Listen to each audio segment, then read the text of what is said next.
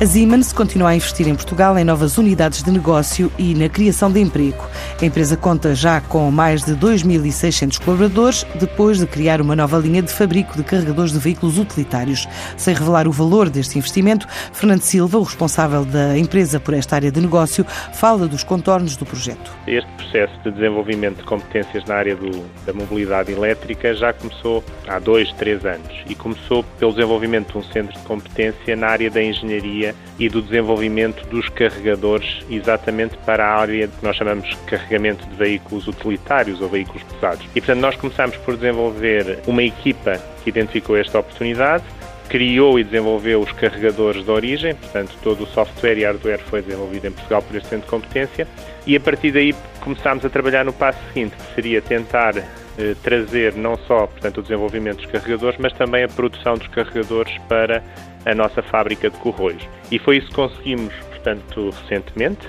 a decisão foi recente, e a partir daí começou-se a preparar, de facto, a produção em Corroios. Os primeiros carregadores vão sair em encomendas ainda este mês para destinos da Europa, mas obteceram a investimentos a vários níveis. Desenvolver uma nova linha de fabrico, tivemos que desenvolver e investir na criação do, da parte toda de ensaios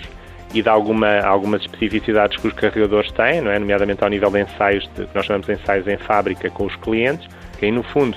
temos um ecossistema que do ponto de vista não só dos centros de engenharia que temos em Portugal, mas também da produção, responde a estes grandes desafios que as cidades e as grandes infraestruturas vão ter no futuro. Portanto, o nosso crescimento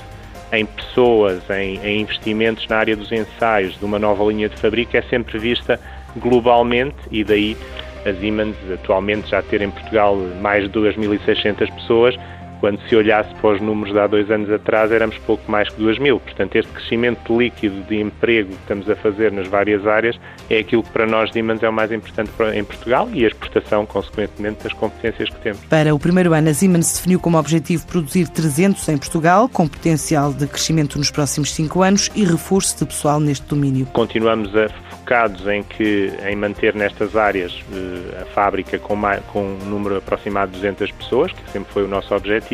mas depois com um conjunto de equipas a trabalhar em apoio à fábrica, que também já é significativo. Esperamos também que ultrapasse as 40, 50 pessoas nestas áreas de engenharia e centros de competência que temos. É um projeto em destaque na edição de hoje no Jornal da Mobilidade na TSF.